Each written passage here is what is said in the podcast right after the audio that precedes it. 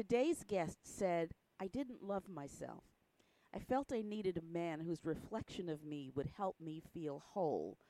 As long as he saw me as worthy, I could see myself as worthy. And for 26 years of marriage, today's guest was happy. Her world was right as long as she was wife and mother and her husband approved. And then he didn't. And 26 years into her marriage, he decided it was time for him to do something different. Hello, everyone. My name is Pamela Brewer, and I am host of Mind Talk with Dr. Pamela Brewer. I am pleased to introduce today's guest, Nancy Pickard, author of Bigger, Better, Braver Conquer Your Fears, Embrace Your Courage, and Transform Your Life. Nancy, welcome to Mind Talk. Thank you. It's so nice to meet you, and thank you for inviting me. Now, Nancy, did I do your last name justice or did I mangle it? No, it's Nancy Pickard. It was perfect. Okay, wonderful. Perfect works every now and then. Nancy, you, you heard me describe what for many women is their their greatest fantasy and their worst nightmare. They're married, they're a wife, they're a mother. It's all good, and then one day, it's not good anymore what was your initial reaction when your husband said to you after 26 years of marriage, I think I want to do something else? Well, it broke me. It really broke me. Um, I loved my marriage. I loved my family. I loved my life. I mean, we really had it all going on, or so I thought. And it just broke me. I spent 11 months from the time he first told me that to the time where I finally called uncle, trying to stand on my head to make things work. And eventually I just couldn't do it. So when I listened to what you just said, it really brought me back because I'm so far from that woman today. But hearing it all again, the way you described it, it just it took me right back there. Yeah. But I'm not there today. And um, everything that happens to us happens for our own evolution and our own growth. So I can't I can't wish anything to be different because it's made me who I am today. Speaking of who you are today, you decided like, oh, I don't know nobody that you were going to climb Count Mount Mil- Kilimanjaro. I can't even get the words out of my mouth. and and you were past uh, the age of 21 what on earth made you decide that that's what you wanted to do? Well, so I used to be a personal trainer, and so athleticism is big for me. It always has been. I live in Colorado, I'm out every day. And I was turning 60, and I had tried for a couple years to get somebody else to want to go. And I just, I thought this was going to be, you know, just something I wanted to do, but I couldn't find anyone to go with me and I really was afraid basically to travel alone. And finally, when I was turning 60, I knew I wanted to do something to claim this number, this horrible number in my head. And so I decided I was going to go climb Kilimanjaro. And I found Team in Training for Leukemia, which I had done many events in my life with. And I signed up with them and I trained for six months and I went off and climbed Kilimanjaro.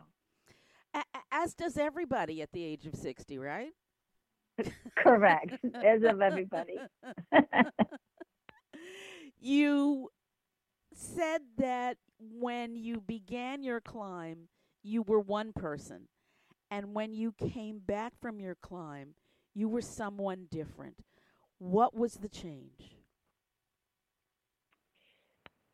what the climb represented for me was really learning to trust myself and to love myself and to really know what I alone was capable of doing. You know, as women, we we feel like we are not enough by ourselves. And I'm generalizing, that's how I was. So you think, well, you're so strong and you're so this and that because you actually have a team or you have a partner. And so that builds you up. But when you're really alone and you only have yourself, and then you're successful, and I mean, I rocked this. You love yourself. You learn that you can trust yourself. You learn to that you can stay in integrity with what you want to do and say you're going to do, and then do it. It's transformational. And you know, and that's what this was for me. I, I think there are so many people, um, particularly women, but not just women, who have that experience of just not feeling like they're enough, just feeling like they can't do whatever it is that they imagine they would like to do, but are almost afraid to imagine that they would like to do. Um, so the the sort of mini picture I have in my head of you being there and just looking around and noticing I made it, I did it, I'm doing it. It's really kind of chilling. When I got to the top, so that last, the summit night starts at midnight, and you get to the summit around 6 a.m.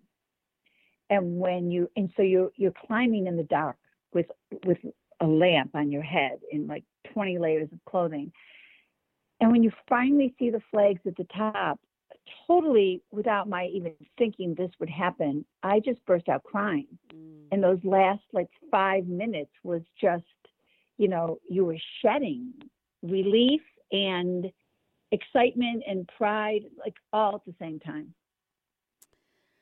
Let's go to the the book that you have written, Bigger, Better, Braver. Conquer your fears, embrace your courage, and transform your life. You talk about many different parts of your process and a process that really does seem to have the capacity to be transformational for the readers. And so you talk about many things. One of the things that you talk about are the unconscious commitments that we make to ourselves. Tell us what that is and how that has the potential to impact our lives?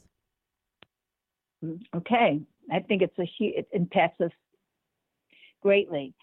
So, as children, um, we're meaning making machines. We make meaning out of everything, but really we're so young and so emotionally immature that we make meaning of things that happen to us without really knowing what happened.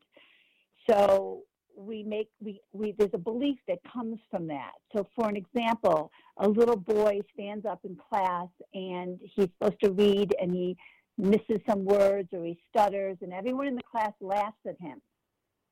In an instant he can make a belief that he's broken or he's not good enough or he needs to stay quiet so people don't think he's stupid. And then he makes an unconscious commitment to himself. I'm never going to talk in public just like that. It's in an instant. He doesn't even know he did it. And it gets buried into his subconscious, but it rules his operating system for the rest of his adult life. And, and, and you say we have that so many of those. You, you um, uh, forgive me for interrupting you, um, but but I want to make the point and ask that you expound upon it a bit. You say that these unconscious commitments usually happen before the the age of ten, so that's kind of astounding all on its own. Well, it is, and I'm not, and it, you know, that's a general number. It could happen later, but generally, these are things that happen early in our life, and that's where people get the beliefs that they're broken or they're unworthy or they have to control everything to stay safe. All of these different beliefs that then come with an unconscious commitment, they actually hold us back. I mean, I could give you, I could share with you an ex- a huge example in my life. Well, um, let, let me ask but I to, see it every day with my clients. Let, let me ahead. ask you to just sort of put a pin in it for a second. We need to take a break, but when we come back, I would very much like for you to share that example in your life with us. So, folks, okay. if you would stay where you are, this is Pamela Brewer. You're listening to Mind Talk, and I'm having a conversation with Nancy Pickard, who is the author of Bigger, Better, Braver Conquer your fears, embrace your courage, and transform your life. We'll be right back.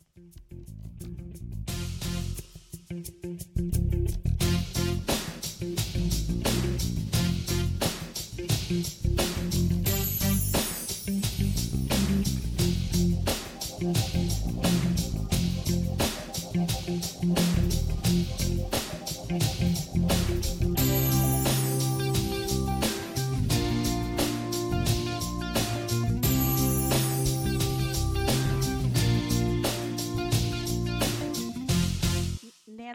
going to share something with us from your life.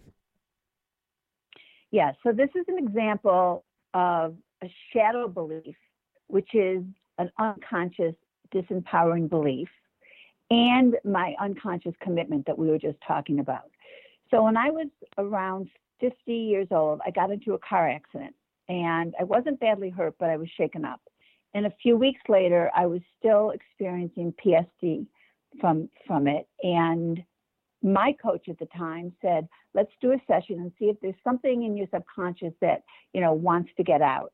So she took me into my meditation garden and she said that all my subpersonalities were like in this forest and one of them had something they wanted me to know about my fire or about my car accident and so i walked around and all of a sudden i saw myself in my mind at five years old when i had was playing with a lighter at my mother's piano and the the ivory keys went up and i went up and I almost died. I, I put my whole body on fire at five years old. Oh my God. And my mother heard me scream and rolled me out. And I went to the hospital and I was there a week. And I came home. I didn't get punished because I had burnt myself and they were happy I was alive. And I had no scars at the end of the day because they were all first and second degree burns. And so I went through my life not really giving this much attention at all. Mm. Fast forward you know, 50 years later, I have this car accident. My next time, I might have almost died. And here's this little girl in my mind, upset about the fire or upset about the car accident. And my coach said, Well, ask her, what does she want you to know? Well, what she wanted me to know was that I was not safe alone. Now, think about that. That's the perfect thing for a five year old who just put herself on fire to think. Right. So it was put in place to save me. And my unconscious commitment was I will never be alone. So I went through my life with a million friends. I had a man in my life since I was 13. I mean, it was a boy at the time. I was married 26 years. And so it really did protect me until it didn't. And that's how shadow beliefs and these commitments work. They're put in place to, to, to help us as a child but as an adult, they hold us back. So for me, I was never happy if I wasn't in a relationship. I was afraid to travel alone. I was afraid to stand on my own two feet. And the moment I uncovered this belief, I'm not kidding, in that moment, it was over. You know there one of the things that i really appreciated about bigger better braver is that not only do you talk to the reader but you also it's it's like a workbook and a thought book and you name it. It's sort of all encapsulated in bigger better braver. And one of the exercises that you talk about is talking to that 5 year old asking that 5 year old what he or she needs and it really is, I mean, even as you were describing it now, it provides so much richness to the understanding of how it is that you were just never going to be alone because you were clear that that was not safe. Uh, and you know, I say that, forgive me for rambling on a bit, but I say that particularly to the women who were listening who have gotten those kinds of messages so often at such an early age that being alone is not safe. And it just adds a richness to, to I think, our understanding of ourselves and others. Totally. I totally agree with you. And so many of my clients have the same beliefs for very different reasons. One of the things. But they all, when you break it down and you see it, one of the things that I didn't mention um, at the, the top of our program um, for which I apologize. I was so excited to talk to you, but I kind of failed to mention that you actually have a coaching practice. So when you talk about your clients, um, you're talking about your coaching clients. Correct. Yes. Yeah, I coach. I coach one on one, and I also do you know these group group coaching online. So yes, and it's all about uncovering those exact beliefs and unconscious commitments that you were talking about. You know, there are so many pieces in your book in which you make small statements, but they're small in terms of the number of words, but enormous in terms of the power and the impact. One of the things that you say uh, is that your excuses keep you a victim. Say Mm. say more about Mhm. that. Well, we, you know, we all have resistance and we want to do something, but we're afraid to do it. And we have all of these excuses why we can't do it. You know, why I couldn't travel alone, or why I couldn't write the book, or why somebody can't get out of a marriage, or why somebody can't get into a relationship, why somebody can't leave a career that's not making them happy. And so we have this resistance to change. And under the resistance are our excuses. And even though our excuses have some truth in them, generally they're just holding us back. And they're and our excuses keep us the victim. I'm too busy. I don't have enough money. I, you know, I have to take care of my husband or my children. We have all. I'm too old. I'm not smart enough. These are all the excuses that we live in that keep us in, in victimhood. And unless we start to live in an excuse free zone by recognizing what our excuses are, what they sound like, seeing where the fear is, because there's usually fear underneath them, Right. and then having compassion for our fears, but moving forward in faith anyway. It's the only way to move. Recognize your excuses for what they are and see that there's fear around them, but move in faith. You know, one of the things that I often say to my clients is the value of curiosity versus shame. And that sounds like it's the same thing that you're talking about. You know, we can use the word words victim and excuses and stay there in that moment and that just takes us backwards and really just to a place that is of no value whatsoever. But if instead we are curious about it, I'm I'm wondering why I'm feeling this way. I'm wondering why I'm using this thing to stop me or to to slow me down. That's such a different perspective, and it, it's really what you're talking about. Um, the you know why are you doing this to yourself? Being curious about it all. Yeah, curious. To, being curious is also making you the observer instead of the reactor. So when you can step back and be the observer of what's happening, you're actually taking the drama and the pain out of the situation because the observer is the one seeing the one that's doing that. And then you can say, wow, like, why did I react that way? And what am I supposed to be learning here? What's the lesson here? What's the gift here? And when you get curious around it, you, you take yourself out of the victim mode. One of the questions that you uh, talk about asking your clients is what to, to, to list five times that they were afraid of something, but they did it anyway. Why is that such an important question?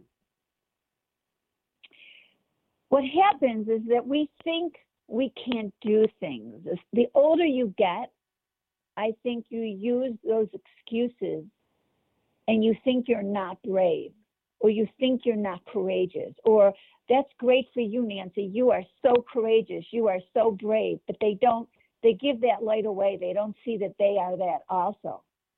And when i get them to stop and look back and see well you know what i moved not knowing anybody or i started this career or i i jumped into this relationship when they start to see the things that they were afraid of doing and then they did them. And then they look at what those were they're like you know those are the best times of my life. And when they actually see that they have been that they can own back this quality that they've disowned and then they can move forward your book is all about and I, I may be making condensing it in, in a way that you may object to, but from my perspective, your book is all about taking a look at the truth of who you are, sort of celebrating and learning about the truth of who you are, and then moving forward because you can. Is that a fair description? Yes, I think yeah, yeah, I think it is. I mean, it's like I say that I celebrate my awesomeness and I celebrate my flossomeness. Uh-huh. you have to own all of who you are. And you can't make parts of you wrong because you want to be emotionally whole. So the book and my work is is getting you to see that everything happens for a reason and everything that's happened to you has been for the evolution of your soul. So let's look at that. Let's see what the lessons and the gifts are. And then this is your starting point. And when you can then, from here, recognize that every choice matters and that you and you alone are responsible for all of your choices, it's liberating and it's life changing when I, I completely agree with you when you realize that you have choices and that you make choices and that you can make a different one today from the one you made yesterday it really is uh, an, an amazing awareness of just the truth of who you are. Nancy we're going to take a break but when we come back you just referenced one soul. I'm going to ask you to tell us a little bit about the soul vision board. Folks don't go away. We'll be right back Nancy,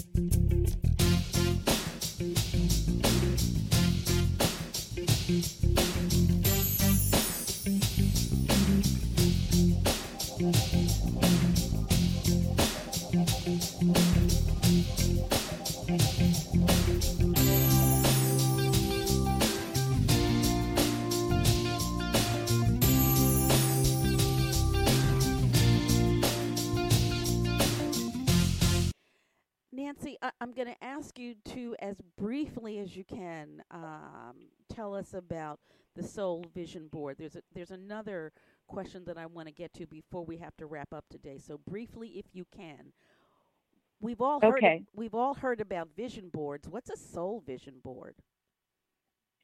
Well, so when I I, I, I split split it between the ego's vision board, which is what our mind thinks we want, and that's got all of our shadow beliefs underneath there and all of what we think society should we should want. And our souls that's what our heart wants. So when you get quiet and you get inside and you see what your heart wants for you separate from what your ego wants for you. And then you make a vision board from what comes up there. It's a very different vision board. It sounds like it's a very powerful vision board it is. You reference studies that point out that we are conscious of what we do about 50% of the time. And you say that the rest of the life, the balance of our lives, we kind of go through it on automatic pilot. In some mm-hmm. cases, 50% is a big number. In this case, it's a stunningly tiny number. Yes. So what happens, I mean, we all do things on autopilot. I mean, we couldn't drive or breathe or move if we weren't doing things on autopilot. But we do so much on autopilot and we become emotionally in autopilot that we're not even seeing what our habitual negative patterns are or our disempowering beliefs. We're just going through the motions. And so, so many times people will say, I want to do something that I'm passionate about, but I'm not passionate about anything. And it's because we've stopped getting inside. You know, we're so busy in the doing that we aren't really aware of our being. And, and that's what happens when we stay on autopilot. I would suggest that there are some folks who actually believe that they don't have a right to be passionate about anything, that that's just not okay? I'm sure they do because that's a shadow belief. Somewhere in their childhood, they were made to believe that they were unimportant. My voice doesn't matter. You know, a lot of my clients who have, who like they're the sixth child in a family and their opinions were never wanted or asked, they grew up thinking their voice doesn't matter or my wants don't matter. I mean, think about how many, m- mostly women, but obviously men too, are people pleasers. Yes. You know, they think that self care is selfish, where it's not. You know, you have to fill up your own cup before you can fill up somebody else's cup. Right. Indeed. Nancy, the, again, the, the book that you have written, Bigger, Better, Braver, it is such a guide to the reader about understanding and celebrating him or herself and then learning how to take that next step forward. And you do it in clear gentle and concise ways. So so I have to acknowledge and thank you for the approach that you took to creating bigger better and braver. How can people get more information about your book and your work what you're doing? Well everything is on my website so my website is nancypickardlifecoach.com.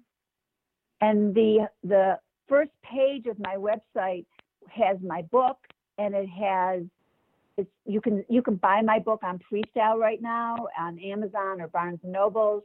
And if you if you order on the pre-sale, you'll get my reader's guide. When my when you get my book, you'll also get the download to my reader's guide which is a great reader's guide to help you do more work, answer more questions, go deeper, use it in a book club or a group of people. And it's all on my website, plus all of my coaching courses and everything. So spell your name for us, if you would. I want to make sure folks okay. get to the right website. So it's N A N C Y P I C K A R D L I F E C O A C H dot C O M. Okay. Nancy, well, so, so it's just Nancy Pickard dot com. Sounds great. I, I got one quick question to ask you, and then we got to be out of here. When okay. you came down from that tiny little hike you did uh, to yeah. up Kilimanjaro, what was the first thing you did?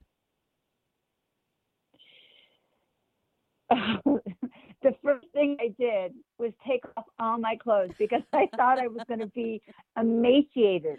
I thought I was going to have lost like 15 pounds and I was so excited to see my skinny little body.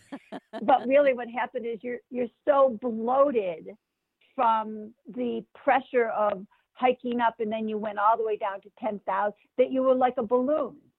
So but that's the first thing I did that that's a memorable first thing.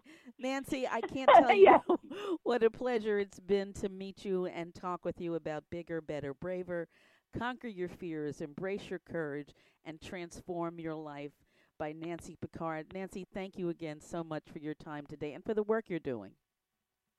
Thank you so much. It was a pleasure. Really was. Folks, thank you as well for joining us today on this edition of Mind Talk. Mind Talk is brought to you regularly as an educational public service. It is not intended to replace any work that you may choose to do with the professional of your choice. Mind Talk is available on demand at myndtalk.org. You can also email me at Pamela, P A M E L A, at myndtalk.org. I'll spell that for you again M Y N D T A L K dot O R G. And remember always, if it's unacceptable, that's exactly what it is unacceptable. You take care.